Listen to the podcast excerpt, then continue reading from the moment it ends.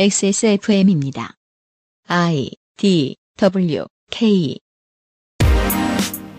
그 아실의 유승균 PD입니다. 요즘은 없어진 문화 중에는 백워드 마스킹 의심이라는 것이 있었습니다. 멀쩡하게 들으면 되는 음반을 뒤로 돌려서 들으며 이상하게 들리는 단어를 추려 아티스트를 마녀 사냥하는 풍습이었죠. 문화, 물건, 사상, 사람의 흐름을 막아서는 이들의 메시지는 언제나 하나, 두려움의 전파였습니다.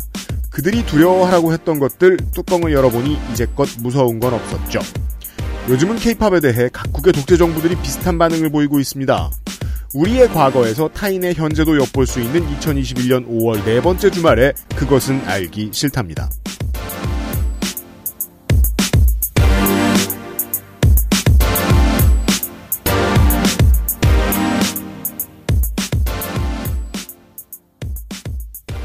좋은 늦봄의 주말입니다. 한국은 414회 그것은 알기 싫다 토요일 순서를 시작합니다.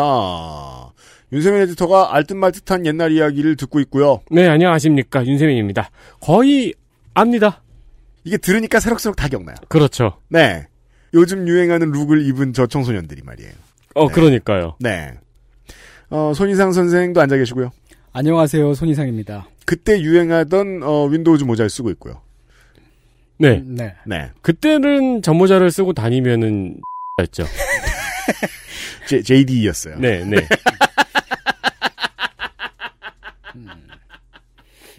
네. 그 왜 그 저기 되게 상징적인 악세사리 있었잖아요. 네. 싱크패드 가방.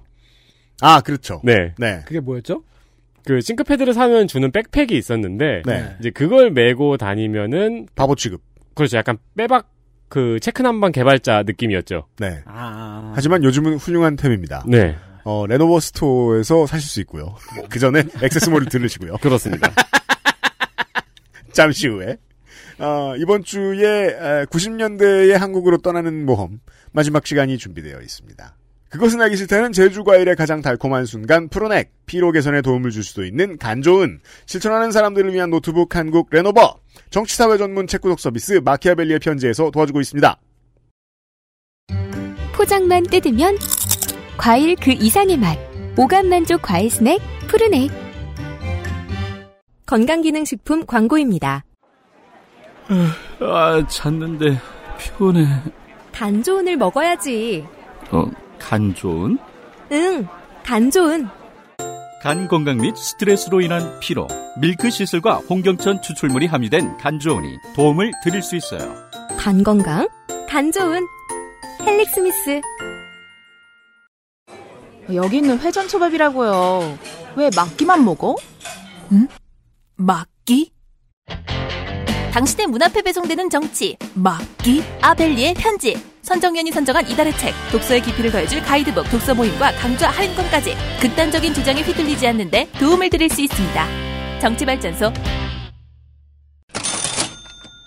자 마키아벨리의 편지 1년을 살아남은 기념 네, 어, 액세스몰 청취자들을, 아니지, XSFM 청취자들을 위한 마키아벨리의 편지, 런칭 1주년 특별 이벤트를 엽니다. 네 일단 3개월 구독 신청을 하신 분께는 수제 북 홀더를 드려요. 네, 네, 이렇게 되게 수제 북 홀더, 이런 대단한 것 같은데, 네. 어, 나무 쪼가리예요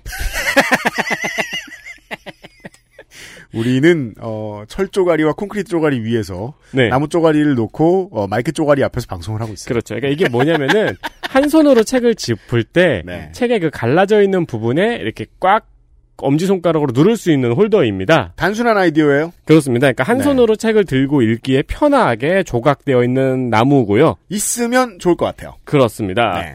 그리고 6개월 구독 신청을 하신 분께는 고급 수제, 이 고급의 밑줄이 외쳐져 있죠? 그냥 수제가 나왔으니까 아까는 아, 그렇군요. 고급 수제 원목 받침대를 증정을 합니다. 그러니까요. 뭔가 유리공예 품처럼 생겼어요. 그렇습니다. 그 저기 이제 DP용 도마처럼 생긴 거 위에 어, 아주 예쁘네요. 이거는 그리고 튼튼하게 만들어가지고 사탄이 나타나면 뒤통수를 칠 수 있어요. 그렇죠. 제가 매번 느끼는 건데 광고주들을 항상 능욕을 하네요. 이 싸대기 때리기 가장 좋은 사이즈. 그렇습니다. 네, 혹은 컵받침으로 놓기에 아주 예쁜 사이즈의 원목 하지만 받침대. 사탄 이외의 다른 존재에겐 쓰지 마세요. 그렇습니다. 네. 받침대를 드립니다. 음. 그리고 12개월 구독을 신청하신 분들에게는 이런 나무 쪼가리 말고 네, 책 쪼가리를 그렇죠. 종이 종이 쪼가리. 아마 중철이겠죠? 네. 중절된 종이 쪼가리를 네. 보내드립니다. 정치발전소가 발간한 책 네. 가이드북 합본호를 보내드립니다. 좋아요. 그러니까 이게 뭐냐면은요. 음. 지난 1년간의 마키아벨리의 편지 서평집입니다. 그렇죠. 그 전에 가입을 안 하셨기 때문에 그 전에 나왔던 마키아벨리의 편지의 책들이 궁금하다 하시는 분들은 이걸 받아보시고 그렇죠. 책을 고르실 수 있어요. 그렇습니다. 그리고 아니면 이것만 읽고도 아는 척을 하실 수도 있고요. 네. 어, 그동안 선정되었던 책들의 서평, 그리고 함께 보면 좋을 컨텐츠가 친절하고 자세하게 소개가 되어 있습니다. 있습니다. 무려 팬데믹 시기나 겪었고, 네. TV에서는 맨날 독서 어플리케이션 광고를 하잖아요? 음. 그럼에도 불구하고 독서량이 늘었어야 되는데, 네. 그렇지 못한 것도 여러분에게 숙제로 남아있는 것을 압니다. 그럼요. 그렇습니다. 집 앞에 알아서 양서를 배송해 드리는 서비스에 가입을 고려해 주세요. 마키아벨리의 편지 1년이 지났는데 안 망하고 잘 버티고 있습니다. 그렇습니다. 감사합니다. 감사합니다.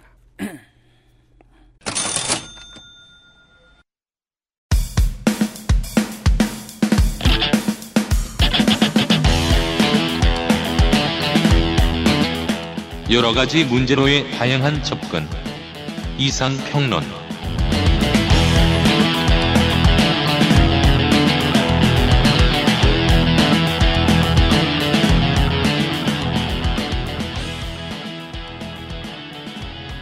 오 5월의 이상평론 시간입니다.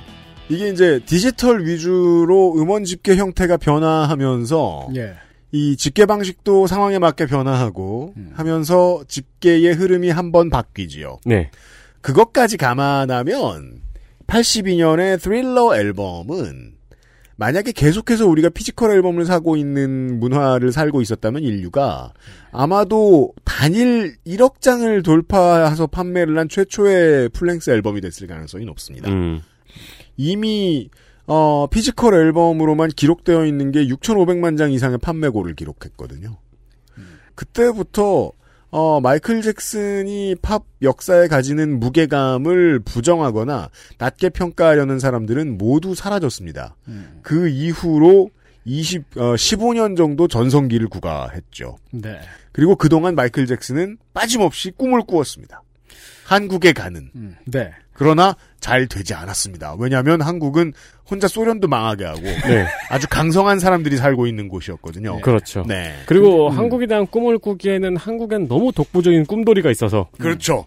96년도 마이클 잭슨의 내한을 앞두고 종교계의 반대가 엄청났다는 말씀을 드렸습니다. 어제. 네. 예, 종교계라고 말하니까 약간 이상한데 음. 사실 뭐 카톨릭은 아무렇지 않았거든요. 네. 그 마이클 잭슨이 한국에 왔을 때 김수환 추기경을 만나고 그랬습니다. 음, 네.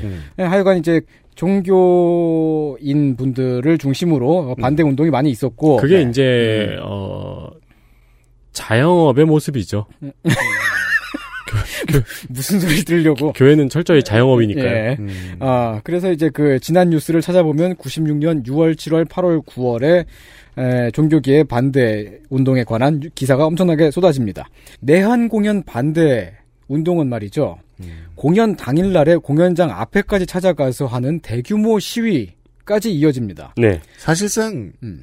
요즘 보는 음. 저 사람들 왜 저래? 네, 하는 것의 시작인지도 모르겠어요. 그렇습니다. 네. 이게 정말 재미있는 광경이었어요. 그 줄 서는 사람, 줄 서서 입장하는 사람들을 향해서 구호를 외쳤잖아요. 예, 그러니까 서로가 서로를 되게 이상하게 생각하며 지나가는 음. 그죠. 네. 네. 아니 저 같은 사람이 음. 잠실구장 앞에 가서 히어로즈 저지 입고 가서 그 LG 팬들이 이렇게 이- 일루로 입장하는데 네. 이 사탄의 자식들아 이러고 있으면 서로 미친놈이라고 생각할 거 아니에요. 물론 혼자 미쳤지만 저는 네. 그리고 이 마이클 잭슨 공연이 그때 제가 TV로 본 기억이 나는데 티켓값이 비쌌어요. 쌀 리가 없어요. 그래서 우리가 입장료가 14만 원이었습니다. 그 당시 네, 돈으로 네. 당시에. 그래서 우리가 생각하는 것처럼 뉴키존 더블럭 공연처럼 젊은이들이 들어가서 열광했던 게 아니고 음. 조금 연령층이 있는 관객들도 되게 많았고 음. 네 그런 풍경이었어요. 그렇습니다. 그런 구경거리가 적었으니까 제가 첫날에 뭐 목요일 날에 케니 로저스 얘기하면서도 설명드렸습니다만 기회가 너무 적으니까 마이클 잭슨을 몰라도 간 사람들도 많았고 네. 당시에 마이클 잭슨 커리어로 비춰서 보면 이제 데인저러스 프로모션이 끝나고 모두들 기다리던 마이클 잭슨의 첫 번째 그레이티스트 츠 앨범이 나옵니다. 1995년 음. 히스토리.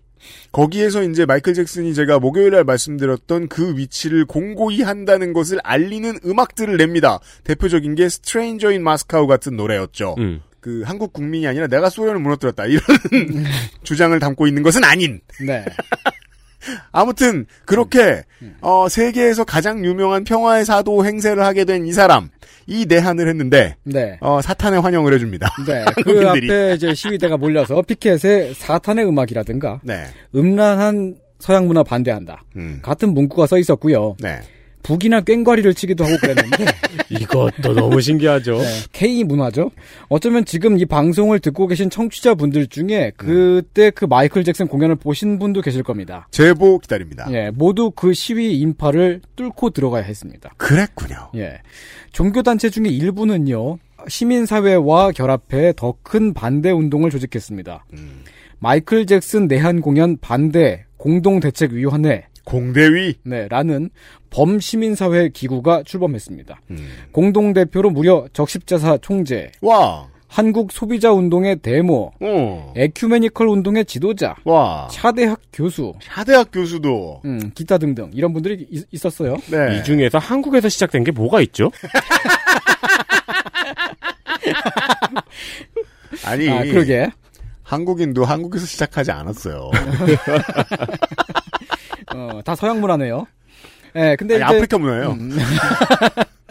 네, 예. 여튼 여기 결합한 단체들의 면면을 보면 음. 경실련, 바른 언론을 위한 시민연합, 경실련, 네, 남북 나눔 운동, 예, 기윤실, 기윤실은 뭐예요? 기독교 윤리 실천 아, 운동, 예, 그리고 한국 여성정치 연구소 등등 네. 일반적으로 우리가 보수 단체라고 하지 않는 그렇죠. 예. 보수단체라고 하지 않아요. 예, 멀쩡한 단체들이에요. 그런 네. 굵직한 단체들이 있고 네. 또 한편으로는 농업기술자협회, 교통, 교통장애인협회, 에이즈연맹, 금연운동협의회 등등 정치색이 아예 없는 단체들도 많았습니다. 뭐 와. 정말 그야말로 좌파는 아니지만 그렇다고 우파도 아닌 그야말로 일반적인 한국 시민사회를 대표하는 단체들이 골고루 참여를 했던 겁니다. 음. 결합한 시민단체들의 총수는 모두 50개가 넘었는데 음. 물론 기독교 단체들까지 다 포함한 숫자긴 합니다만 네. 시민단체가 50개 이상이 같은 목적으로 모였다는 건 엄청난 거거든요. 음. 게다가 지금 이름을 들어보면 예. 급조된 시민단체들이 음. 아닙니다. 음. 아닙니다. 전통적으로 뭘 하고 있고 예. 하고 있는 일에서는 큰 일들을 하고 있고 이런 네. 지금까지도 큰 단체인 그런 네. 곳들입니다. 지금이야 뭐 웬만큼 큰 일이 있다 싶으면은 시민단체 100개 가까이 뭐 들어가기도 하고 그렇거든요. 근데 음. 그 명단을 들여다보면 지금은 같은 단체가 한, 하나의 단체가 지역 지부 하나하나 다 따로 참여를 해가지고 명단이 많아 보이게 만드는 거예요. 허장성세. 예.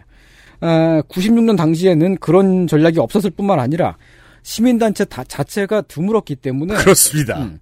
시민단체를 만드는 걸 그다지 용인하는 시대도 아니었습니다. 아니었습니다.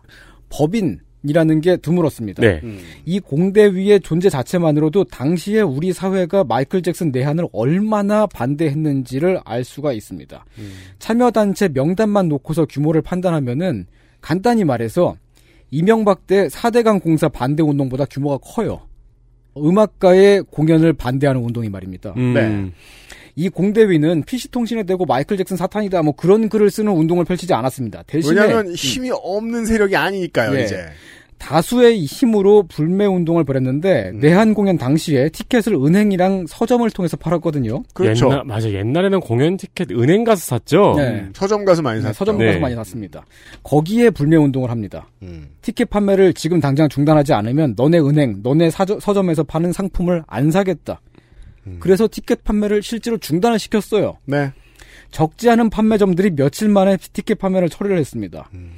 이 공연은 광고도 제대로 못했습니다. 방송사, 신문, 잡지들도 공연 광고를 자- 받으면 불매운동에 시달렸으니까요.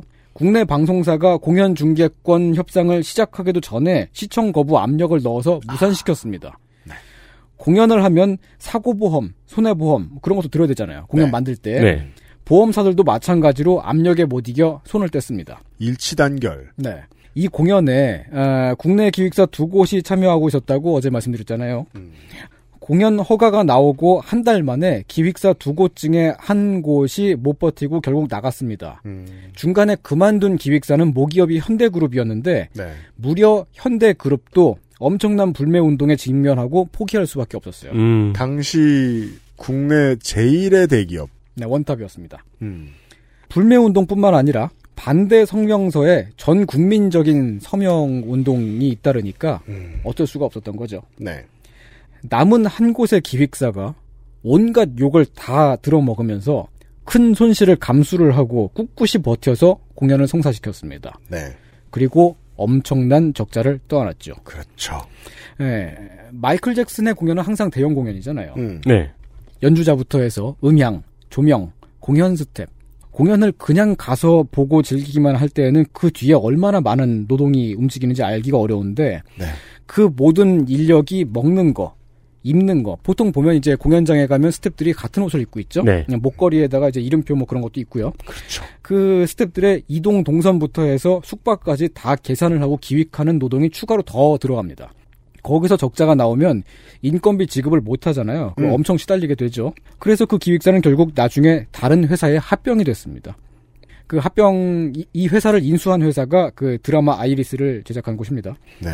네, 96년도에 내한 공연은 마이클 잭슨의 월드 투어 가운데 전석 매진이 되지 않은 유일한 공연이었습니다. 아, 마이클 잭슨의 굴욕. 그, 그 전석 매진이 안 되게끔 어, 만들었습니다. 그렇죠. 음. 예. 그리고 민주화 이후에 한국에서 불매 운동이 처음이자 가장 큰 규모로 일어난 운- 어, 공연이기도 했습니다. 공연 중에서는 지금까지 이보다 큰 불매 운동이 없었어요. 음. 이게 되게 교회의 파워를 이야기하는 단적인 사건이네요. 네. 네. 그리고 그 이전까지는 한국 교회도 아 우리가 이만큼의 힘이 있었네라는 걸 몰랐을 거예요. 음. 그런 적이 없었으니까. 네. 그냥 이때, 백설기, 음. 백설기나 먹었지 뭐. 음, 이때 처음으로 운동을 시작했죠. 이렇게까지 범사회적인 반대 운동이 있었던 사건인데 우리는 이런 일이 있었다는 사실 자체를 우리 우- 기억에서 지워버렸습니다. 들으시면 아 그런 일이 있었지라는 걸 알지만 보통은 이런 일이 있었다는 사실을 그 떠올리지 않고 살고 있죠. 네. 왜냐하면 이상하잖아요. 음. 민주화. 민주화 이후에 새로운 세상이 열렸고 음. 이상적으로 상상되는 민주주의라는 체제에서는 여론 형성이 민주적으로 열려 있고 따라서 다수의 힘이 작동하면 사회가 올바른 방향으로 선한 방식으로 움직여야 하거든요. 민주주의가 그런 거라고 상상들을 하잖아요. 네. 근데 이 사건은 그 상상에 위배가 돼요. 그러니까 그냥 잊어버렸습니다. 민주화를 막 이뤄낸 참인데 상상해왔던 민주주의랑 너무 다른 모습이 갑자기 빵 하고 터진 거예요. 그런 게 펼쳐지니까 그냥 파묻어 버렸습니다. 그러니까 민주주의를 이제 막 잃었는데 예. 갑자기 십자가가 딱. 음. 네. 아, 이쯤에서 우리에겐 하나의 의문이 생기죠. 도대체 왜 그렇게들 반대를 했던 것일까? 음. 대체 왜 마이클 잭슨 공연이 뭐라고 그렇게까지 반대를 했던 걸까? 지금은 우리가 조금 더 나은 세상에 살고 있습니다. 이 정도로 뜬금없는 일에는 잘 휩쓸리지 않습니다. 음. 에, 지금은 우리가 누구나 마이클 잭슨 공연 영상을 쉽게 볼 수가 있고 네. 음악도 쉽게 들을 수가 있죠. 음. 그렇게 한다고 누가 어, 사탄의 음악을 듣는다고 뭐라고 하지도 않습니다. 그런 그렇죠. 소리를 하는 사람은 그냥 사회가 알아서 격리시킵니다. 그렇습니다. 분위기상. 네. 어, 관이 돈 들여서 락 페스티벌을 열기도 하는데요. 그렇습니다. 근데 25년 전에는 왜 그랬을까?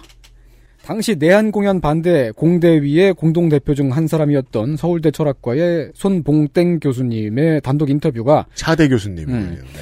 시사저널 1648호에 실려 있습니다. 음. 이걸 보면은 90년대 한국의 시대 정신이 다 들어가 있어요. 그렇죠. 어, 이 인터뷰에. 기사 말머리가 이렇게 시작합니다. 손봉땡 교수의 발언 중에 한 단락을 따서 굵은 글씨로 만든 건데, 그 발언이 이렇습니다. 자본주의 사회에서 돈을 내고 즐기겠다는 것을 막을 수는 없겠지요. 그러나, 소년, 소녀 가장이 엄연히 존재를 하고, 교육을 받고 싶어도 학교가 모자라 교육받지 못하는 자폐아, 장애아가 주변에 수두룩한 현실에서 한 곡에 4천만원짜리 공연을 꼭 봐야만 하는 것인지, 개인적으로는 솔직히 피가 거꾸로 솟습니다. 이런 일에 그런 반응을 자주 음. 보이면 혈행 건강이 매우 안 좋은 그렇죠. 일찍 죽을 상이에요. 네. 나이가 어. 드시니까. 피가 네. 거꾸로. 네. 네, 그 인터뷰에서 손봉, 손봉땡 교수님은 이런 말씀도 하셨습니다. 음. 마이클 잭슨 공연은 가난한 집 아이들, 소년소녀 가장들도 모두 보고 싶어 합니다. 돈이 없어 못 갈 뿐이지요. 사회적 위화감을 조성하는 것은 대중문화가 아닙니다. 건전한 대중문화란 일반 대중이 부담 없이 즐길 수 있는 문화입니다. 네. 이건 마이클 잭슨 공연을 서울대로 바꿔도 되겠는데요? 실제로 비슷한 어. 사례 하나 볼까요? 네. 1996년 7월 24일의 기획기사인 한국일보에 예. 마이클 잭슨 공연 현 시점 타당한가라는 기사입니다. 권호연 기자가 이제 각계각층의 이야기를 모아서 정리해 놓은 기사인데요. 예. 어, 그 중에 반대 입장이라고 이야기 인터뷰를 한 강땡규 아시아 시민사회 운동연구원장 97년 당시겠죠? 96년. 네. 주장이 한 문장으로 줄인 건 과소비 도덕 불감증 부추격. 국민소득 1만 달러에 소비 3만 달러라는 낭비풍조 속에서 낭비풍조라는 말 참 많이 했었어요. 네. 예.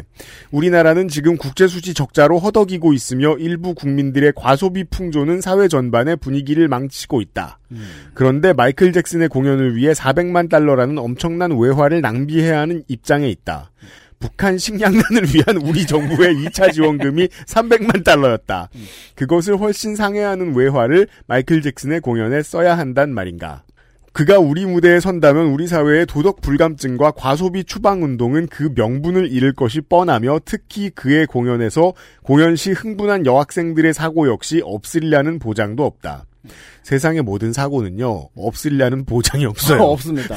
사고는 언제나 우리에게 가까이 있습니다.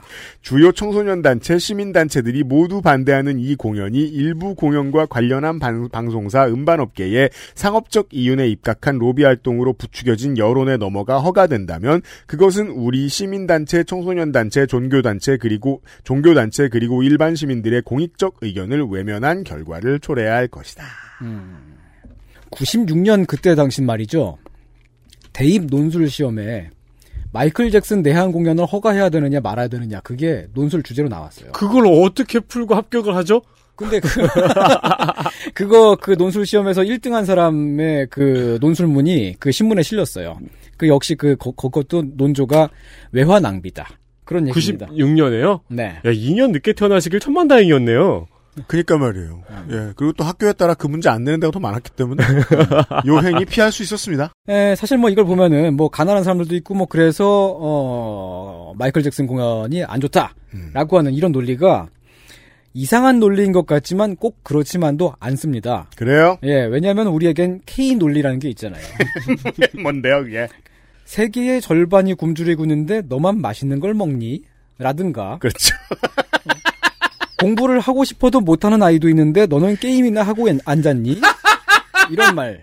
뒤집어 주면 되죠. 네. 예. 아니 게임을 하고 싶어도 못하는 애가 있는데 너는 3080을 달아놓고 게임을 안 해? 네. 그렇죠. 가능합니다. 네. 아.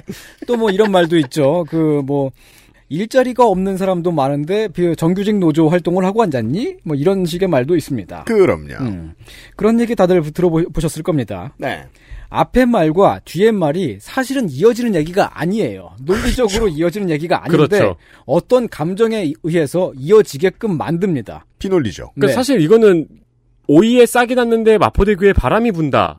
랑 비슷한 이야기잖아요. 네, 그것이 네. 바로 K 논리인데 에, 사실 이 K 논리는 대부분 보면 도덕 감정으로 말하는 겁니다. 그렇죠. 음. 그리고 도덕 감정은 보통 부도덕한 의도를 가지고 방패용으로 나타나고요. 음. 네.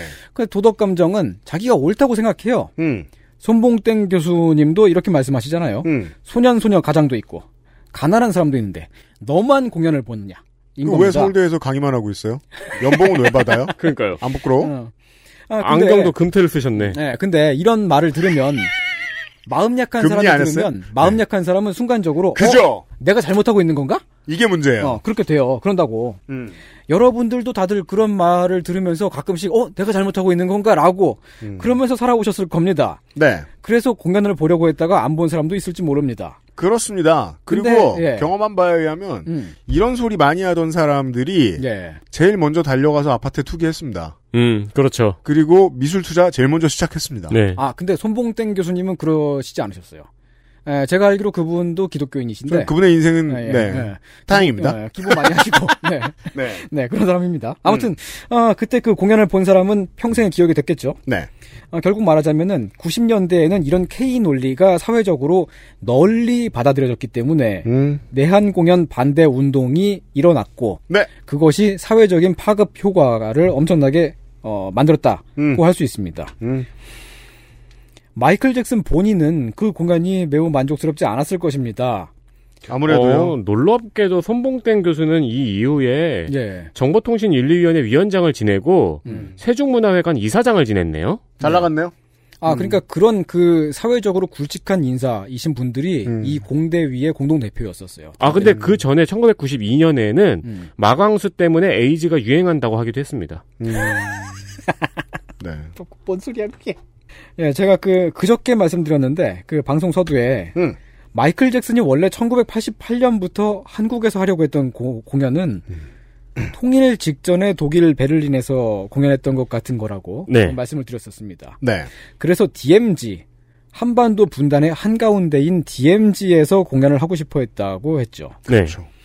다시 내한 공연을 시도했습니다. 그래서 음. 정권이 바뀌어서 김대중 대통령이 당선됐습니다. 그렇죠. DJ의 대통령 취임식에 마이클 잭슨이 게스트로 참석을 했어요. 예나 지금이나 그 한국 안의 한국인들이 가장 모르는 음. 김대중이 얼마나 유명한지에 대해서. 네, 그렇죠. 모릅니다. 네. 에, 무려 엑스포를 깠던 마이클 잭슨이 음. 에, 김대중 대통령의 취임식에 참석을 해서 네. DJ한테는 굉장히 깍듯하게 대했습니다. 음. 아, 지금도 검색, 검색하면 사진이 나오고요. 네. 네.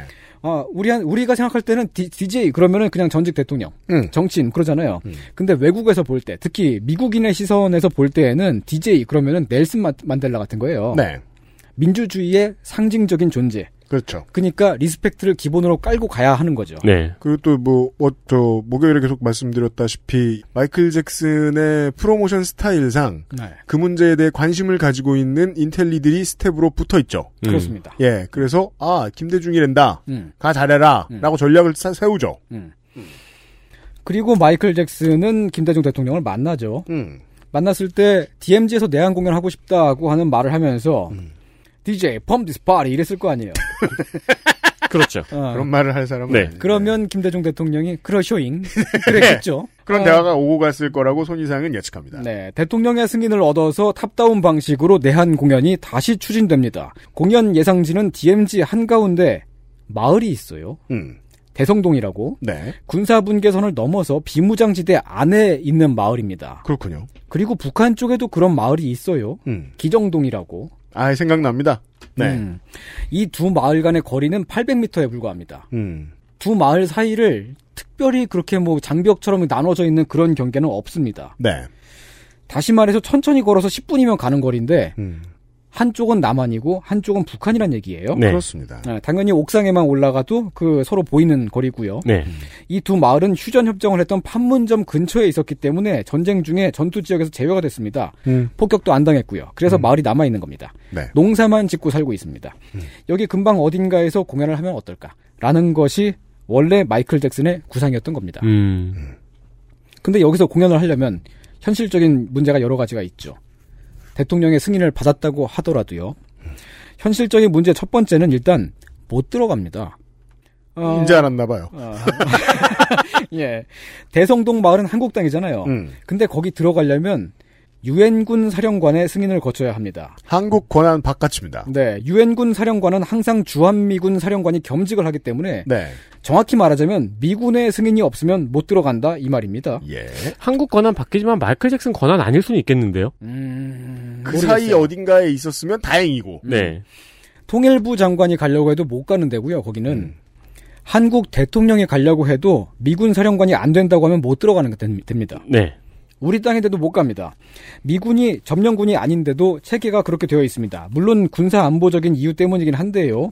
그 안보적인 결정을 내리는 게 우리 정부가 아니라 미군입니다. 네, 아, 늘 그랬듯. 네.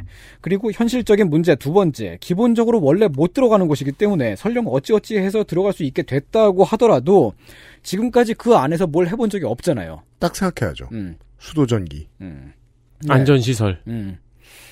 환경이 못하는 것으로 막혀 있었기 때문에 경험이 없습니다.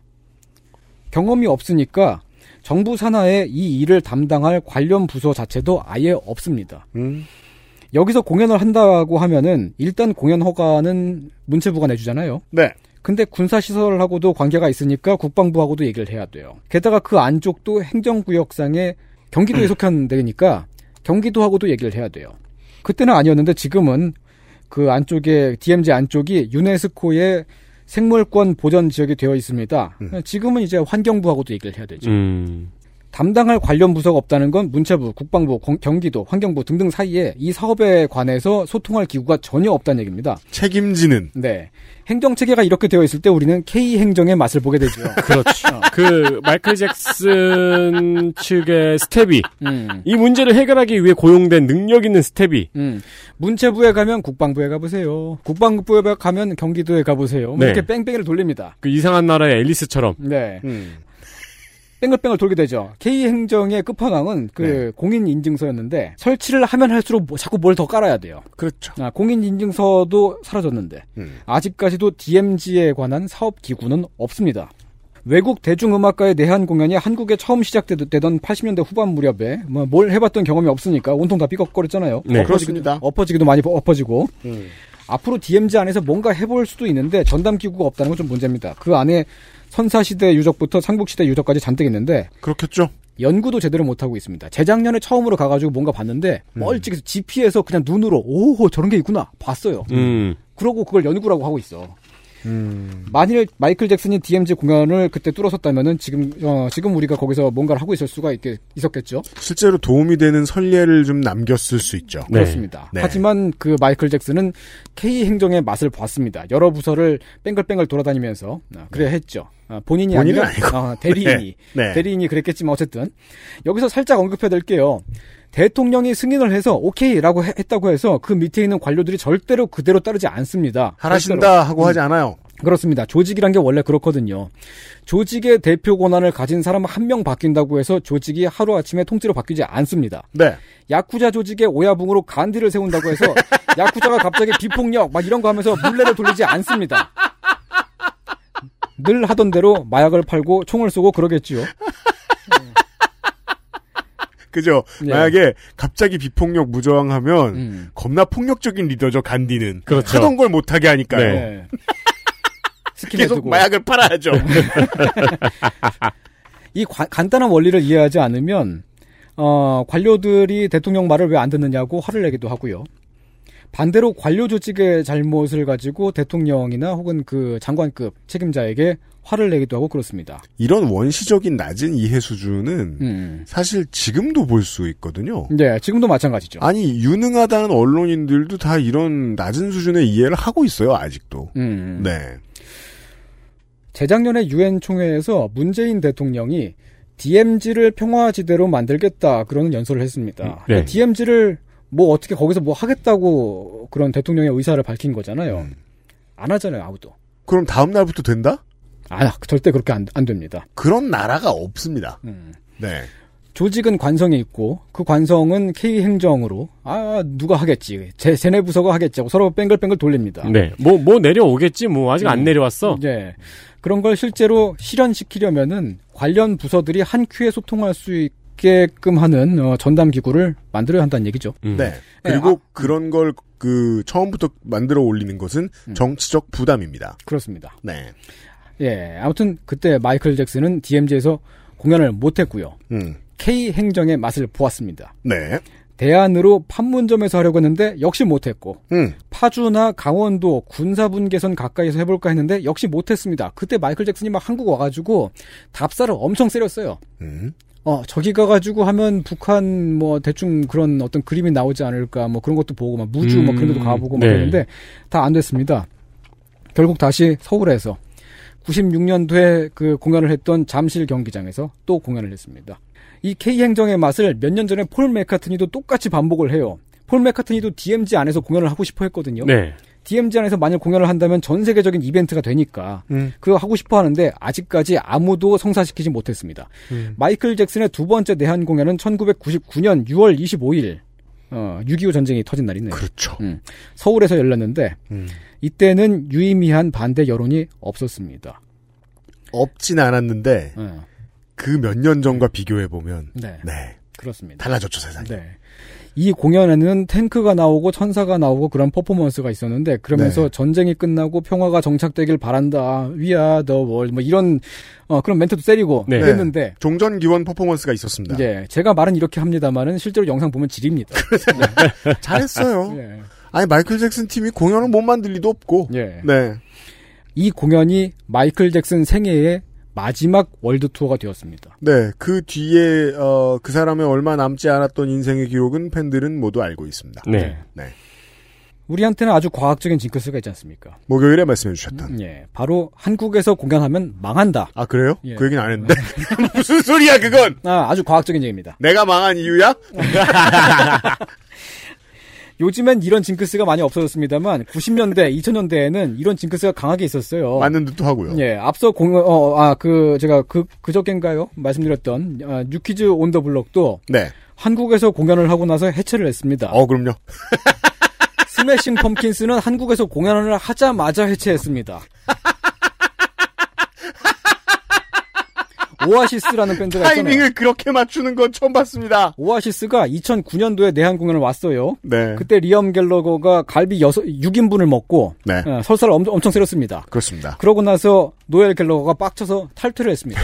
그러니까 하도 많이 화를 내시니까 다른 이유인 줄 알았는데 음. 갈비 때문이었어요. 내한 공연을 하면은 해체하거나 망하거나 그죠. 누군가 탈퇴를 하거나 그래서 그런 일이 벌어집니다. 스매시 펑킨스의 빌리 코건은 지금 적자에 시달리는 그 레슬링 단체를 떠맡아가지고 사장 일을 하면서 빌빌 싸고 있어요. 돈이 없어가지고. 네.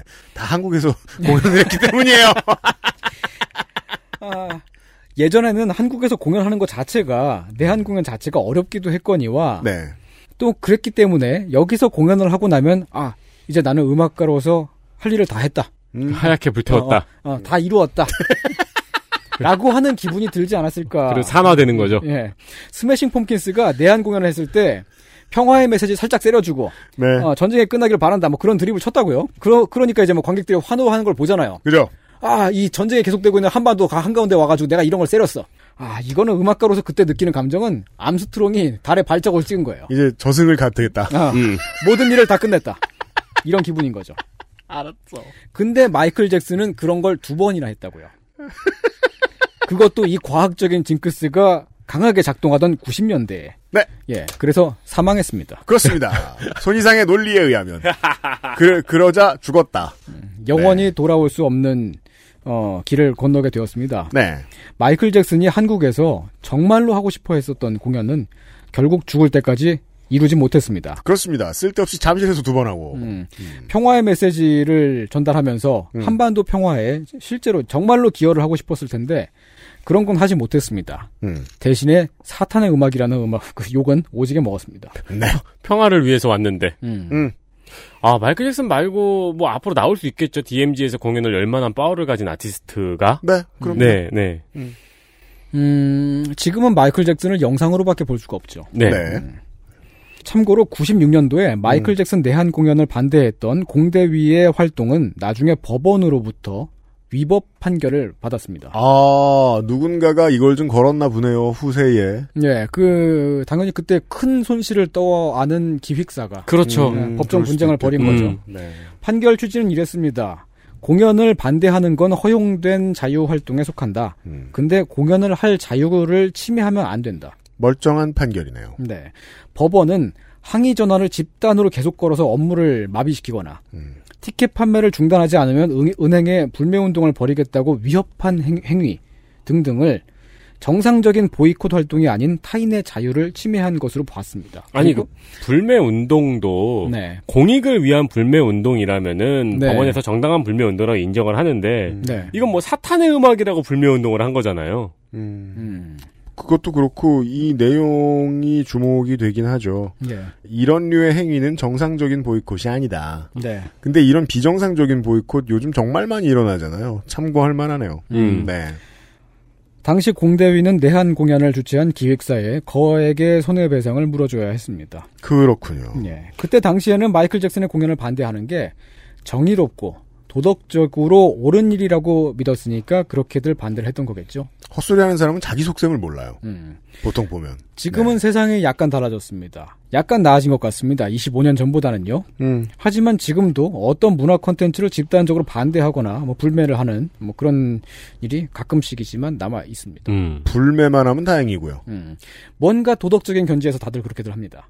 우리는 그 대상이 정말 나쁜 경우에만 그렇게 해야 하겠고요. 근데 보면 음, 이 사회운동, 시민사회운동 하는 사람은 음, 정말 나쁜 경우를 본 다음에 예. 나쁜 경우와 정말 나쁜 경우를 구분하는 눈이 자신에게 없다는 사실을 잊어버려요. 음. 네. 예. 문화 콘텐츠 자체나 혹은 창작자에게 누명을 씌우는 등의 일은 웬만하면 없어져야 하겠습니다. 그런 게 음. 있다면 지금 뭐 그 예전에 이것도 사탄이고 저것도 사탄이다라고 하던 뭐 그런 거랑 비슷하지 않습니까? 지금은 예전보다 조금 더 나은 세상이니까. 그게 그거지. 뭐예요? 이것도 예. 사탄이고 저것도 사탄이다. 예전에 그랬잖아요. 96년도에. 흑탄 백탄론. 아무나 사탄이면 된다. 무슨 소리야? 네. 네. 아 그때 막 콜라도 사탄이라 그랬고요. 어, 맞아, 맞아. 코카콜라 마시면. 어, 네, 네. 콜라는 어. 사탕이지, 이거더라. 그런, 그런 얘기 있었어요. 무슨 소리야. 네. 그렇죠. 사탕이지. 사탕도 사탄이라 그랬고. 어, 또 뭐, 뭐 있었는데 되게, 어, 하여튼 되게 많았습니다. 힙합 음악도 어지간하면 그런 얘기 들었어요. 아 그럼요. 그러니까 애꿎은 사탄만 정체성을 잃었어요. 음. 사탄은 많아졌어. 한 일이 흔해졌어. 너무 조금인데. 네. 옛날에는 대중문화가 막 개방이 되고 다른 문화가 들어오는 것을 두려워하는 사람들이 많았습니다. 예. 어르신들이 그랬습니다. 제가 여러 번 말하는 일본 대중문화 개방 시기. 예, 음, 그때도 그랬고요. 그게 뭔지 몰랐으니까 잘 네. 몰랐으니까 새로운 것에 대해서 일단 화를 냈습니다. 그러게 말입니다. 예, 흑인인지 백인인지 아리까리한 가수를 첫- 태어나서 처음 봤을 거 아니에요. 화를 냈습니다. 몰라. 화를 냈어요. 댄스 음악이나 록 음악을 들어본 적이 없던 어른들은 그게 뭔지 잘 몰랐습니다. 네. 그래서 사탄의 음악이라고 화를 냈습니다. 저도 야니의 음악을 처음 들었을 때 화를 냈습니다. 이해가 안 돼서. 잠은 오고. 어, 잠, 잠, 잠은 잘 오죠. 공연 간그 그렇죠. 잠깐- 많은 사람들이 막 북경 공연할 때 그 많은 사람들이 보면 잠을 안 자는 거야. 음. 화가 났습니다. 망할 졸린 음악 이러면서. 예. 저는 제가 어른이 되었을 때, 네. 음. 물론 지금도 어느 정도 어른이긴 합니다만은, 10대나 20대가 제가 모르는 걸 한다고 해서 화를 내는 어른이 되고 싶지 않습니다. 지금까지 이상평론이었습니다. 이상평론이었습니다. 네. 사실 진짜로 하고 싶은 얘기를 요즘의 이슈에 묶어서 전달하면 예. 진짜로 이 얘기를 들었으면 좋겠다고 하는 생각하는 사람들은 예. 그 얘기를 들은 다음에 또 어떻게 화내지? 저 새끼를 어떻게 조지지? 이런 1차원적인 생각에 머물러 있을 거예요.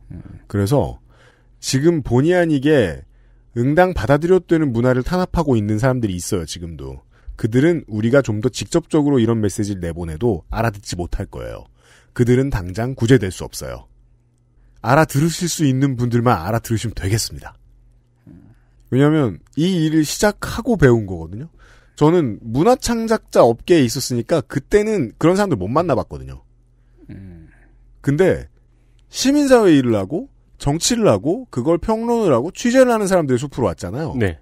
진짜 본의 아니게 탄압하는 사람들이 있어요. 음. 여기 와 보니까 알게 됐어요. 네. 네. 그들의 표정은 생각보다 그들은 생각보다 표현형이 선량하고 살아온 삶이 지저분하지도 않아요. 자기가 탄압하는 줄도 몰라요. 그런 사람들 많고요. 제 또래들입니다. 네. 요 몇 년 사이에 발견했어요. 그러니까 이게 그냥 과거만은 아니에요. 맞아요. 네. 제 기억으로 음. 따지면은 이게 이제 경기도에 사는 네. 어, 힙합 문화를 좋아하는 청년이 네. 흑인이 이제 가운데 손가락을 올리고 있는 티를 입고 음. 번쩍번쩍한 체인을 메고 홍대에서 놀다가 음. 네. 어. 다시 경기도로 돌아갈 때 겪는 느낌이죠. 그렇죠. 아, 아, 네네네. 네. 저 그런 얘기 정말 많이 들었습니다. 친구들 중에도 보면은 그 지방, 경기도권 포함해서 이렇게 다른 데서 살고 있는 사람들이 있잖아요. 네. 서울에 오면서 이제 홍대 같은 데 가면서 그 막 뭐, 막 이것저것 하고서 그 차, 차려입고서 네. 나왔다가 밤에 막차 시간에 돌아가면 그 막차 시간에 그 자기네 동네로 돌아갔을 때 특히 이제 술 취한 아저씨들이나 음. 이런 사람들이 실제로 위협을 가하기 때문에 타운포터를 타고 중세로 돌아가죠. 예. 네. 아예 밤을 새고 그리고 다음날 새벽에 돌아간다라고 하는 얘기를 정말 많이 들었습니다. 네. 그러기도 하고 뭐 중간에 화장실에서 이제 무장 해제, 해제를 하고 가기도 하고 네. 그 동네 사람들 문화적으로 아직 코드를 맞추지 못한 동네 사람들 시간표를 맞추지 못한 사람들의 일상적인 위협을 아예 이렇게 그 포스를 모아다가 대신 온 사회를 압박하는 순수한 의도의 시민 활동가들을 전 너무 많이 알아요. 그 꽤나 사실 저 음악하던 입장에서는 되게 불쾌한데 불쾌하다는 걸 표현할 수도 없어요. 이 사람들은 죽어도 못 알아들을 것 같아서. 왜냐면 자기는 사회를 위해 조각하고 있으니까요. 예, 죽을 때나 돼야 알아듣거나 네. 진짜 죽- 그냥 못 알아들은 채 죽을 것 같아요. 네. 그 사람들은 그 사람들의 역할이 있겠죠. 네. 다만 저는 평생 가 비웃을 것 같아요. 그분들을. 그런 얘기였습니다. 그런 내용입니다. 네. 네. 손희상 선생과 함께했습니다. 손희상이었습니다. XSFM입니다.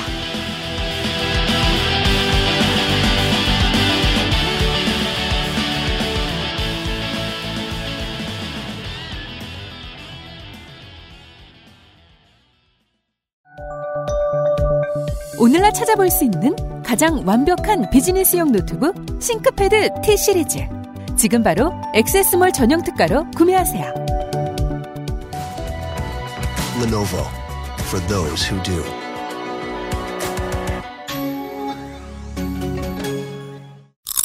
맛있다, 소리까지, 맛있다, 색상까지, 향기까지, 식감까지. 포장만 뜯으면 과일 그 이상의 맛. 오감 만족 과일 스낵 푸르넥. 건강기능식품 광고입니다. 아, 잤는데 피곤해. 간 좋은을 먹어야지. 간 건강, 간 좋은. 헬릭 스미스. 세계에서 가장 많이 팔리는 노트북 브랜드 레노버. 뛰어난 가성비로 당신의 라이프 스타일을 변화시킬 아이디어 패드. 지금 바로 액세스몰 전용 특가로 구매하세요. Lenovo for those who do.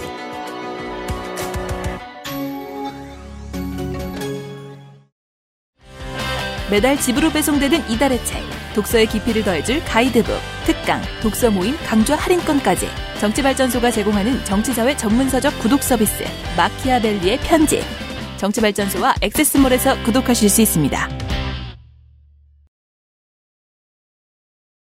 뉴스 아카이브가 남아 있네요.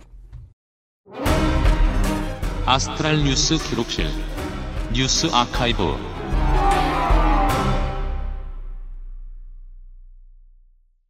(1973년입니다) 좋아요. 네. 이게 가만있자. 사탄이 대중문화를 선택하기 한 15년 전이에요. 그렇습니다. 네. 네. 5월 15일 여의도의 국회의사당의 상냥식이 진행이 되었습니다. 상냥식 지금은 음. 없는 말이죠. 네. 뚜껑을 덮었다. 네. 그렇죠. 뚜껑을 덮거나 혹은 이제 대들보 위에 기둥을 하나 더 올리는 네. 이렇게 뭐 가로로 되는 그런 걸 올리는 그런 식이죠. 네. 저는 이걸 처음 제 앞에서 이 단어를 처음 쓰던 사람이 죽어도 상냥식이라는 거야. 그래서 서로에게 친절한 날인 줄 알았죠.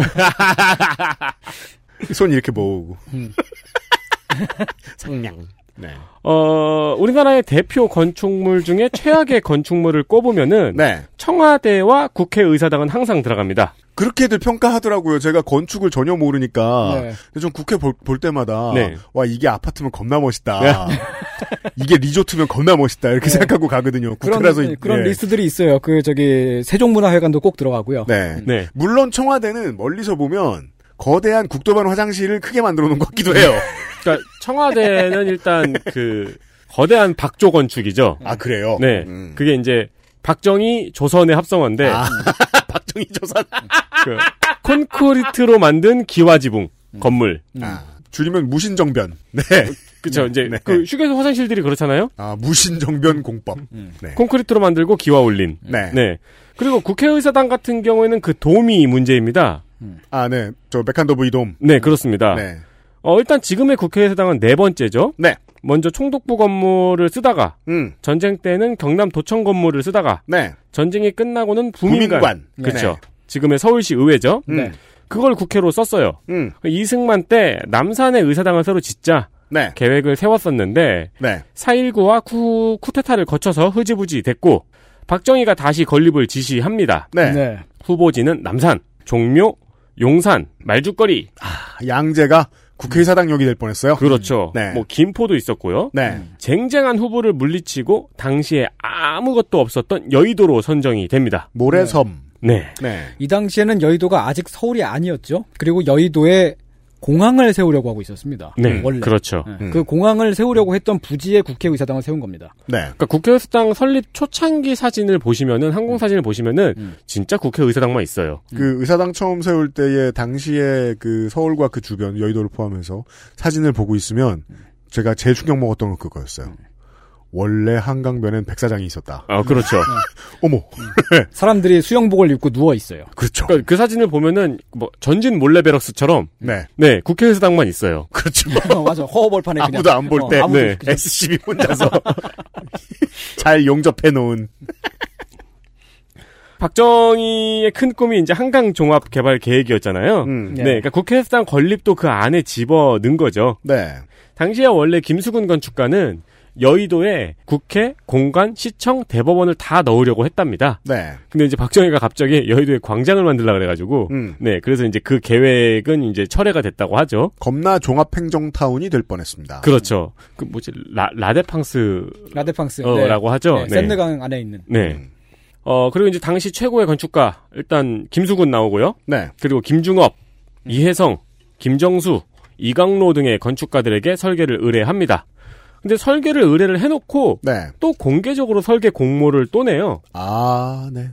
그리고 그 설계 공모 낸 거에는 설계자의 저작권을 인정하지 않겠다는 조항이 당당하게 붙어 있어요. 이것도 또한 예술에 대한 모독이죠. 그러니까 퍼렐 윌리엄스한테 곡 써달라고 한 다음에 공모전하고 그렇죠. 예 쓰면 저작권은 우리 거라고 하고 어, 그래서 건축가 협회에서는 이 국회의사당의 설계 공모를 보이콧하기도 했습니다.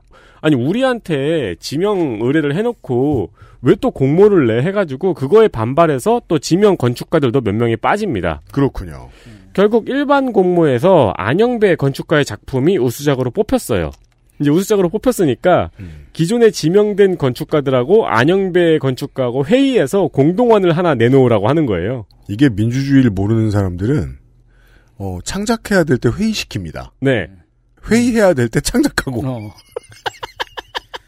에, 조별 과제죠. 그렇죠. 그러니까 이거 일단 뭔가 엉망이죠. 그리고 발상 자체가 지금 네. 피카소랑 달리랑 합치면은 짱짱 작품이 나오겠지? 그렇죠. 하는 그런 발상이잖아요. 네. 뭐 피카소가 스케치하고 달리가 채색하면 그 작품이 짱이겠지? 네. 그런 느낌이잖아요. 음, 어쨌든 결국 설계를 합니다. 최초의 설계는 위에 돔이 없었어요. 음. 그 당시에 설계안을 지금도 찾으면 쉽게 볼 수 있는데 네. 지금보다 낮고 넓, 넓은 형태예요. 음. 그리고 전면에 웅장한 캐노피하고 열주가 드리워져 있는 모습입니다. 네. 그러니까 이제 건축 공부하다 보면 20세기 모더니즘의 신고전주의를 이제 접목한 그런 유럽의 건축들 많이 공부하는데 그럴 때 볼 수 있는 모습입니다. 음. 그렇군요. 음. 네. 근데 이걸 보고 이제 국회의원들이 반발합니다. 근데 이게 지금 그 국회의원들이 논의해서 만들 게제는 아닌 것 같은데. 예. 그렇죠. 근데 이제 이걸 보고 국회의원들이 아니 서양식 건축물을 지으면 음. 도움은 있어야지. 아 진짜. 어. 네. 진짜로 도움은 있어야지 왜 도움이 없냐고. 허구현 씨야? 왜? 굳이 건축가면 도움을 쌓아야지. 아. 내가 지금 네, 안 그래도 이거 쓰면서 허구현 씨 생각이 많이 났어요. 그러니까요. 이 네. 야구 발전을 위해서 그러시는 분들도 아니면서 왜? 서양 건축물에 도움이 있는 거는 그게 몇 세기 전에 지어졌기 때문이지. 음. 그렇죠. 서양 건축물이기 때문은 네. 아니잖아요. 네. 아니죠. 네. 그 안영배 건축가의 회고록에 따르면 이게 되게 유명한 얘기인데 음. 그래서 열받아가지고 일부러 돔을 엄청 크게 그려서 보여줬대요. SD 버전. 네. 배기 싫게. 그러니까 실제로는 그렇게 지을 수도 없대요. 네. 근데 이제 비현실적으로 돔을 지어서 보여줬대요. 근데 그 국회의원들이 그걸 보더니 이게 딱 좋다고. 왕도미를. 더 좋아했구나. 어, 오히려 더 좋아. 그래 돔이야 하면서. 그래서 건축가들이 놀래서 다시 돔의 크기를 줄였다고 합니다. 네.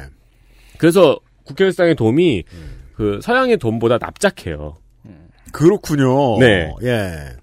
그렇게 지으려고 했는데 음. 이번에는 박정희가 나섭니다. 그렇죠.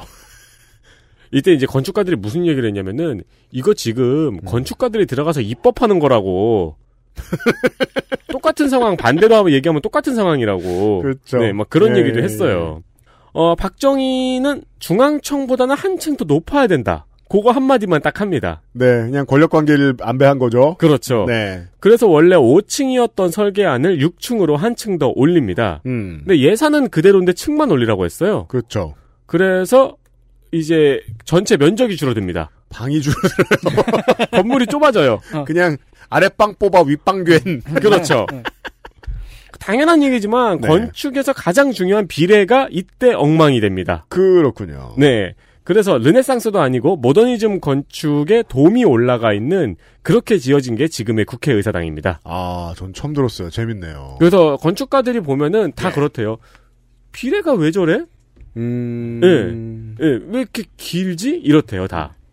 그러니까 그, 저, 난시 보정용을 난시 아닌 분이 쓰고. 어, 그렇죠. 네. 그러면 가끔 나오는. 네, 그렇죠. 네.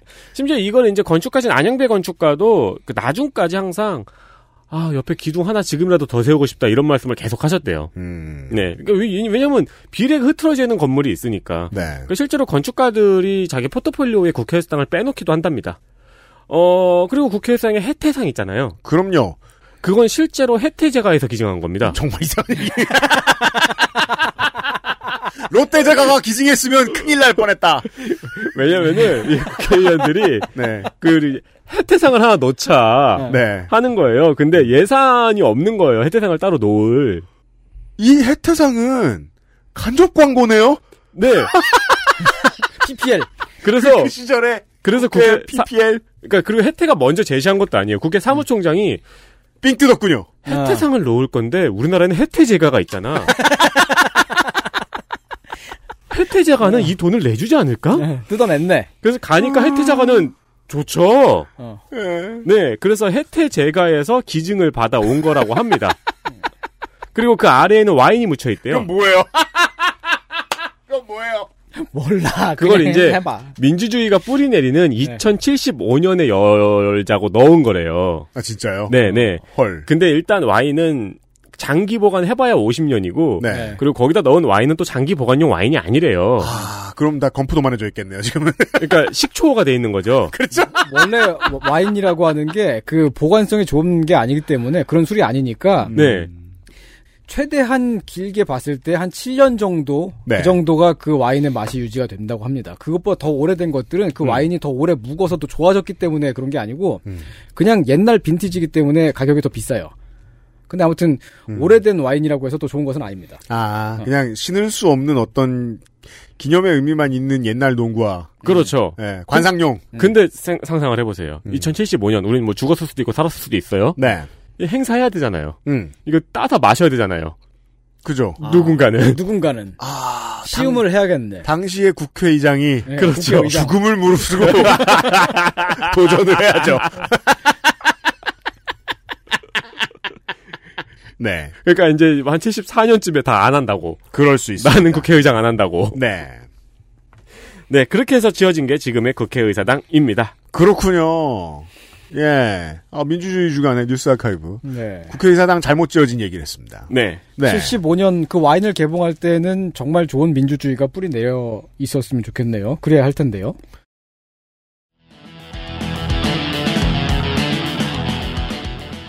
근데 그 전에 국회가 옮겨지는 게 전 더 바람직하다고 봅니다. 일단 그 당시에 국회의장의 건강에는 세종으로 도망가는 쪽이 훨씬 그렇죠. 나을 네. 수 있습니다. 아, 뭐 통일이 되면 그 자리에 있을 수도 있겠네요. 매우 그렇습니다. 어, 민주주의 수복 주간에 그것은 알기 싫다였습니다. 손희상 선생과 어, 민주주의와 무관한 혹은 깊이 관련이 있는 이야기를 해봤고요. 어, 다음 주에는 그 한동안 시사할 씨못 만났네? 그러니까요. 나온다면 부르고 시사할 씨는 요즘 스케줄이 어떤가요? 그러니까 말이에요. 아니 뭐 안 바쁠 때가 없잖아. 아, 여전히 바빠요. 우리 중에 제일 바쁘니까. 음. 네. 볼 수 있으면 보고요. 부동산, 부동산 다음으로 주가가 많이 오르신 분이네요. 어 그리고 이미 저 보궐선거 하기 전에 예측은 했습니다. LH 투기 의혹 사건이 저는 선거가 끝나면 잊혀질 거라고 생각을 했어요. 네. 근데 언론은 굳이, 그- 굳이 그렇게 얘기 안 하잖아요. 잊혀지겠지만 수사 확대 이렇게 제보, 제보를 뽑지 않는다고요. 아니나 다를까 큰 관심이 없어졌어요. 그러게요. 진짜 그렇게 난리를 치더니. 실제로 뭐 뜻이 있었던 일부 기자들은 그 외에 다른 공사나 공기업의 직원들의 비슷한 사례들도 많이 그 취재를 하고 그랬어요. 다 잊혀졌잖아요. 생각해보면 이보다 큰 문제로는 사법농단이 그렇게 다 잊혀졌고 계속해서 판결이 나오고 있습니다. 사법 PK 시간에서 또 다른 판결문을 입수해서 해석해드리도록 하겠습니다. 관심 있으신 언론인분들 많이 챙겨 들어주시고 사법 PK는 진짜 건빵 안에 별사탕처럼 나타나는군요. 그러니까 가끔씩 네. 궁금할 때쯤 나타나가지고 그니까요. 네. 네. 많은 여러분들 잊지 말아주시고, 네. 사법 PK도 주말에 만나뵐 수 있도록 하겠습니다. 선생하고 같이 불러가죠. 유승균 PD하고 윤세민 에디터였습니다. 들어주신 많은 여러분 감사합니다. 열심히 살다 보면 목요일이 오고 저희가 다시 돌아옵니다. 안녕히 계세요. 안녕히 계세요. 감사합니다. 안녕히 계세요. XSFM입니다. I D W K